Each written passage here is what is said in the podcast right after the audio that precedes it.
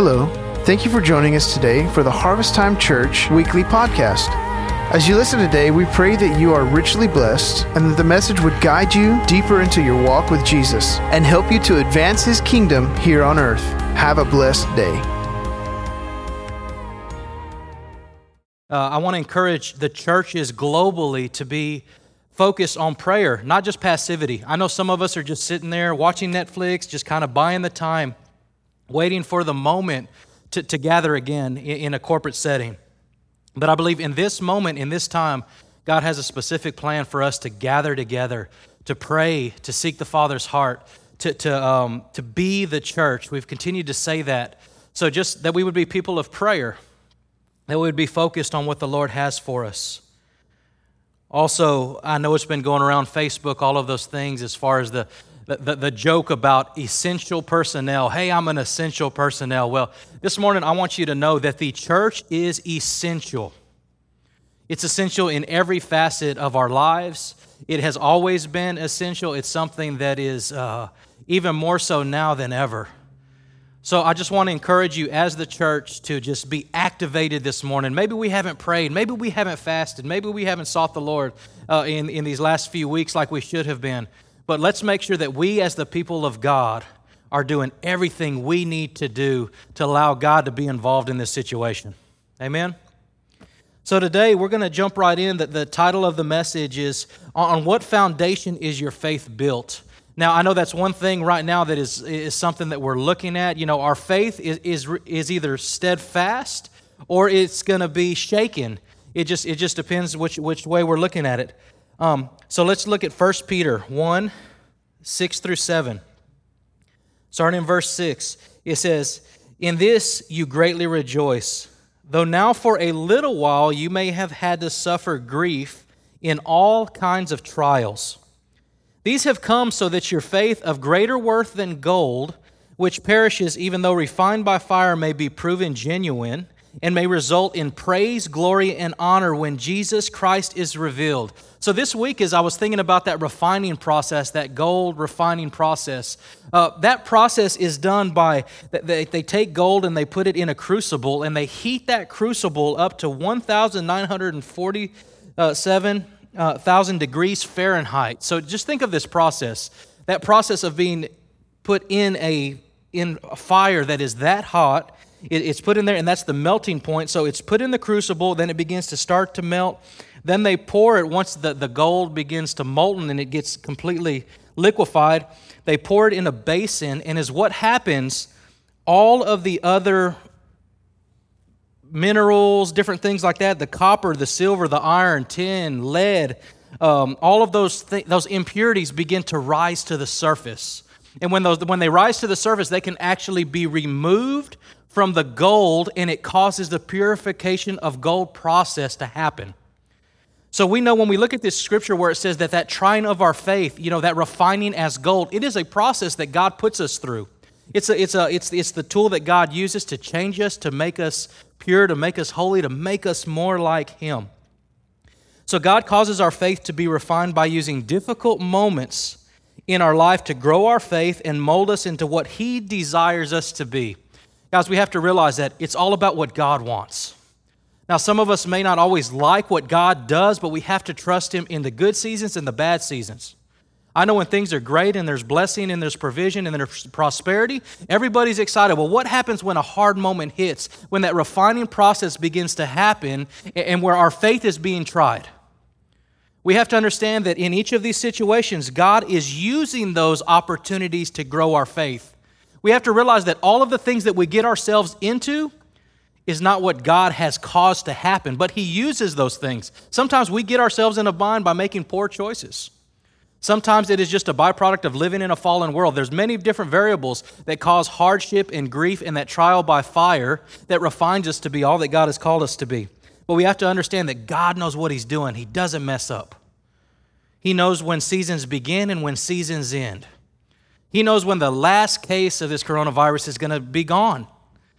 But our hope and our trust has to be in Him. He has to be the foundation in which our faith is built. So I've noticed, you know, some of the most challenging moments in life, sorry, Let me grab this. So if we look at this fruit, if, if, if we look at the trials of life around us, you don't really know what's inside until you're squeezed. So I know that if I were to put a lot of pressure on this orange and I would begin to squeeze it, whatever is inside would come out. Now, there's different different times, you know, if if a if the fruit is not ripe, there'll be very little juice. It'll still kind of be dry. It won't really, it hasn't ripened yet. But if you have if you have a fruit that is that is red, is ripe and it's good, and you, you can you can almost just taste it right when you peel it and you bite into it, and it's just it's just just right. Then you can have the other side to where it's overripened to the point of where it almost begins to rot. So whichever phase that the fruit is in, when it is squeezed by the pressure of the world, whatever is inside will come out. And I'm not going to squeeze it this morning because I don't want to make a big mess. But if I were to squeeze this, something would come out. So when we look at our lives, you know, we have to understand that, you know, when the pressure of life begins to squeeze us, what comes out? Is it something that shows secured faith? Is it something that shows fear? Is it something that shows uncertainty? We have to realize that when those pressures of life come, something is going to come out. When that pressure from the outside, whatever it is, it'll come out. Luke six, verses forty-three through forty-five. It says, "No good tree bears bad fruit, nor does a bad tree bear good fruit." Verse forty-four, it says, "Each tree is recognized by its own fruit. People do not pick figs from the thorn bushes or grapes from briars." It says, "The good man brings good things out of the good stored up in his heart, and the evil mind brings things out of the evil stored up in his heart." In this verse that we all know, it says, "For out of the overflow of his heart, his mouth speaks." So we have to understand that the uh, that the heart is the central point of everything, okay? So everything comes out of the heart. Okay, so the good will come out of the heart. The bad will come out of the heart. It doesn't matter what it is. It's always comes. So when somebody says something that's not nice or it's mean, it really it really discourages me because uh, that means that there is something in his heart that that ugliness is coming out of. Okay, so it's not just, hey, I was mad. Hey, I was I didn't like the situation. But when ugliness comes out, we have to be concerned because that comes out of the heart. The mouth never speaks it if it's not within the heart. So we have to understand that heart is the is the central point of where this process of faith happens, of who the person is, where faith to believe happens. All of these things happen. So the ugliness inside will come out if there's ugliness in our heart. So the same is true with nice things that come out of our mouth. Those words come out of the goodness of God in our hearts. But without God transforming our hearts and our foundation and our faith being in Christ, we will never get to that place. We'll see more ugly than good. And if we see ugly come out, we have to ask God to change our hearts because He's really the only one that, that can begin to change and mold those things in our life. So a person will always be identified by the fruit in their lives or the lack thereof it. Okay, so the heart is the core of the person, whether good, bad, or ugly. So, and it's also in the heart that there is a faith unto salvation. That's where faith unto salvation is found also. Okay, Romans ten, nine through ten. I'm starting in verse nine, Romans ten. It says that if you confess with your mouth that Jesus is Lord and believe in your heart that God raised him from the dead, you will be saved. So here's how it starts breaking down. Listen for these key words. It says, "For it is with your heart that you believe and are justified." So it's two things, belief, which is faith, and are justified, which is is just as if you have never sinned. It's this purification process of being made new. Okay, and then it says, "And it is with your mouth that you confess and are saved." So as we look at that scripture just for a moment, you know, in, in the heart I believe and I am justified. So what we have in the heart is faith and purification.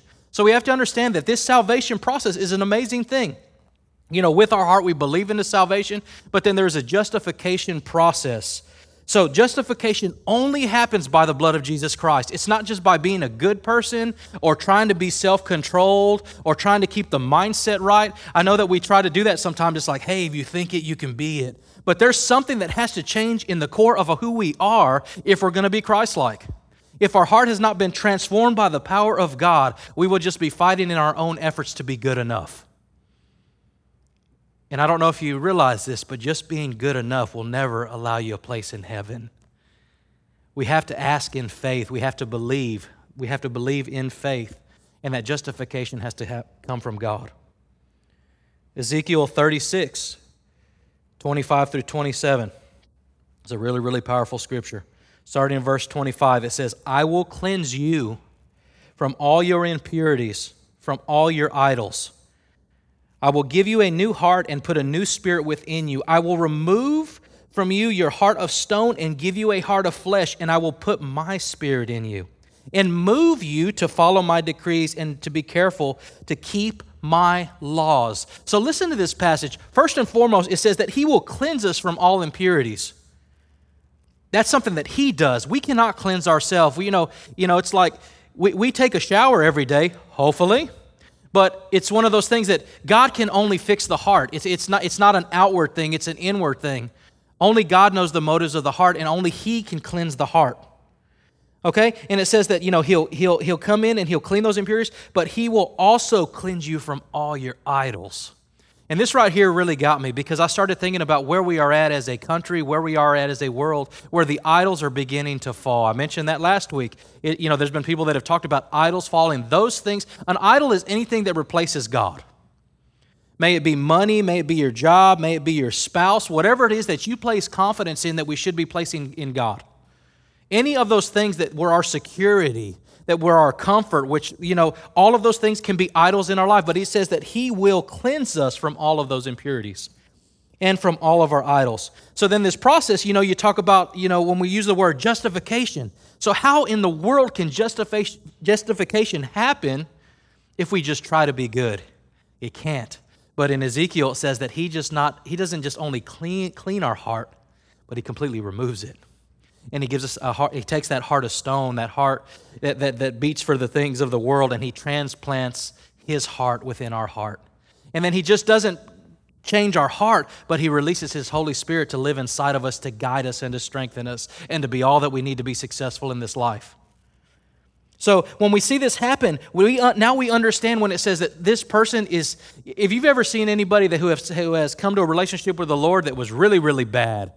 Now, that may be some of you this morning that I'm talking to. You may say, well, I was that really, really bad person. And then we come to a knowledge of who Christ is, and it is per, the perception is that person is a whole new person.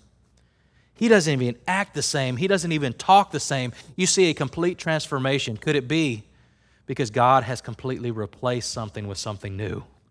He's taken that heart of stone. He's given you a heart of flesh. He's purified you. He's shift, He's beginning to shift the way we think, but that only happens when our faith is in Christ alone, that we are focused on Him. That second part of that passage in, in Romans, it talks about that, you know, it, there's a confession part that's required. Well, I believe that many of us can maybe make a confession, but unless we believe in faith, that confession falls short. Because I can say whatever I want this morning, but if it's not if it's not communicated in faith or, or belief in, in what, what is I'm preaching is true, it's just words. But when we say them in faith, okay? So, you know, when we say, when our heart is surrendered to God, we will speak forth from a heart that is transformed. And then that true confession causes us to be saved.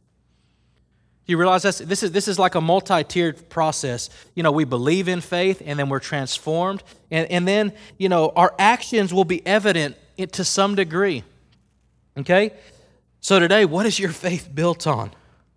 Many of us really, I believe, up until now, have maybe been in, been confident in our own abilities or our strength, but how about now that you're out of that you're completely out of control?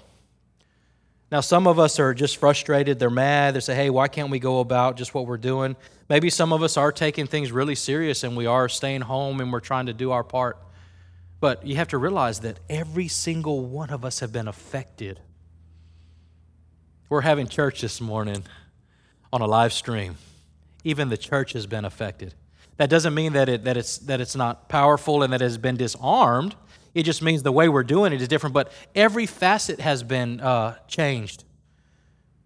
Restaurants, banks, workplaces, everything is changing. There has been no one that has not been affected. So now that you're completely out of control, what is your response? I want to look at this passage from Matthew seven, twenty-four through twenty-seven. Matthew seven, twenty-four through twenty-seven, it says, "Therefore, everyone who hears these words of mine and puts them into practice is like a wise man who built his house on the rock." It says, "The rain came down, the streams rose, and the winds blew and beat against the house. Yet it did not fall because it had its foundation on the rock. But everyone who hears these words of mine and does not put them into practice is like the foolish man who built his house on the sand. The rains came down, the streams rose, the winds blew and beat against the house, and, and it fell with a great crash." So when we look at that, you know, uh, the, the words, you know, there it says, you know, Jesus is the rock. We have to realize that anything that's not established on the rock, who is Christ, is, is going to fail. Now, you may have been able to keep it together up to this point, but if you keep relying on your own faith and your own dependence and what you can do, rather than placing your faith in Christ, you're going to begin to see yourself failing. You're going to begin to see your stress level rise. You're going to be able to see where you come to the end of yourself, and God has to take over. So the rock this morning is always Jesus Christ. So what would represent the sand? Anything else that is not Jesus Christ. Think about it, anything. Okay? Some of you this morning, uh, you know, have put your hope in Jesus Christ, but there has been very little action and response on your end. So you may ask, say, "Hey, Pastor Noe, what are you talking about?" Let's look at James two. Sorry, I'm throwing a lot of scripture at you, but I feel it's super important just to look at the scripture, because I think our life has to be frameworked around the scripture, not just ideas or you know different things like that. So we're going to look at James two, fourteen through twenty-six. I'm going to read through all of this. Uh, just bear with me, starting in verse fourteen. It says, "What good is it, my brothers, if a man claims to have faith but has no deeds? Can such faith save him? Suppose a brother or a sister is without clothes or daily food. If one of you says to him, 'Go, I wish you well, keep warm and well fed,' but does nothing about his physical needs, what good is it?" Verse seventeen, "In the same way, faith by itself, if it is not accompanied by action, is dead. But someone will say, 'You have faith, I have deeds. Show me your faith without deeds, and I will show you my faith by what I do.'" Verse nineteen, "You believe that there is a there is one God? Good, even the demons believe that and shudder." Verse twenty, "You foolish man, You you do do do you want evident that faith without faith without deeds is useless? Uh, was not our ancestor Abraham considered righteous for what he did when he offered his son Isaac on the altar? You see that his faith and his actions were working together, and his faith was made complete by what he did." Verse twenty-three, "And the scripture was fulfilled that says, 'Abraham believed God, and it was credited to him as righteous.' And he was called God's friend." You see, a person is justified by what he does and not by faith alone. "In the same way, was not Rahab the prostitute considered righteous for what she did when she gave lodging to the spies and sent them off in a different direction?" Verse twenty-six, and this is this is the, the, the focus point. "And the body, as the body without the spirit is dead, so faith without deeds is also dead." So there has to be action to accommodate our faith. We can't say, "Hey, we're saved, we've been justified," and then we then we remain, re, remain passive, that we don't do anything, that our actions don't re- reflect the transformation process in our heart. But look at these two words in that. Verse twenty-four, it says that a person is justified by what he does and not by faith alone. So just like we said, you know, that you have to have faith, you know, and there and there's a justification process. It's the same same thing. You have faith and you have justification. Same reference here, faith and justification. This is the process that God does. He doesn't give us faith without transforming us, but He transforms us when we have faith. And then when we have faith and we're transformed and we declare who He is in our life, we will have actions in our life that will reflect a pursuit of who God is every single time. When we look at this passage, you know, and, and we look over these things, there are there are so many things we can reflect on. You know, it says the, the wise and, and the foolish person, one who built on the rock, one who built on the sand. In verse twenty of that same passage, it says, "You foolish man." We keep seeing the same thing, you know, that there's, that there's one who's a fool, there's one who's righteous. There's one who has faith, and there's one who just has actions apart from faith, without Without faith, actions are dead, but with faith, actions accomplish everything that God has for you to accomplish.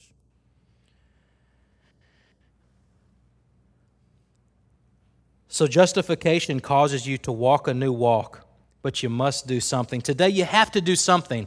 You can't just sit there, pastor, and say, ah, you know, we'll let the pastors do it, or we'll let the leadership team do it.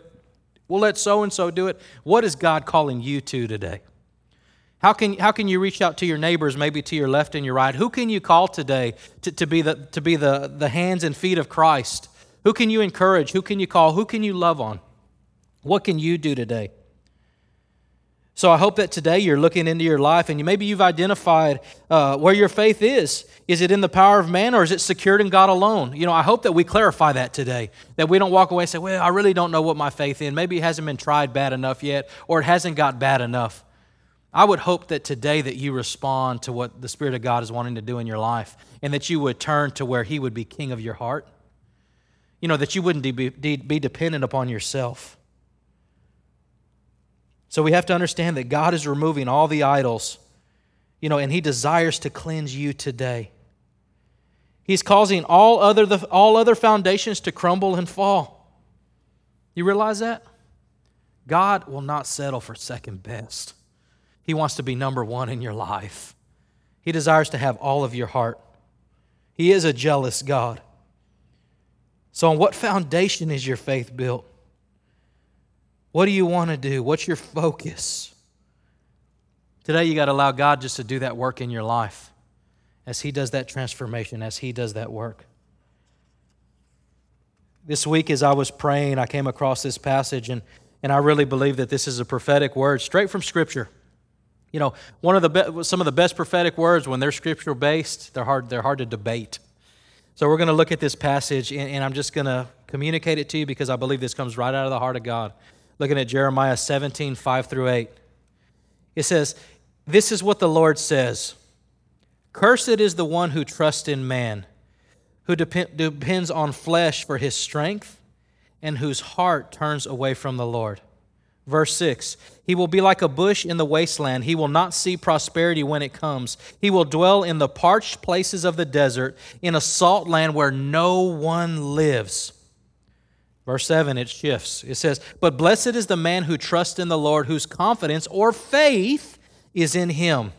He will be like a tree planted by waters that sends out its roots by the stream. It does not fear when the heat comes. It leaves, its leaves are always green. It has no worries in, in a year of drought, and never fails to bear fruit.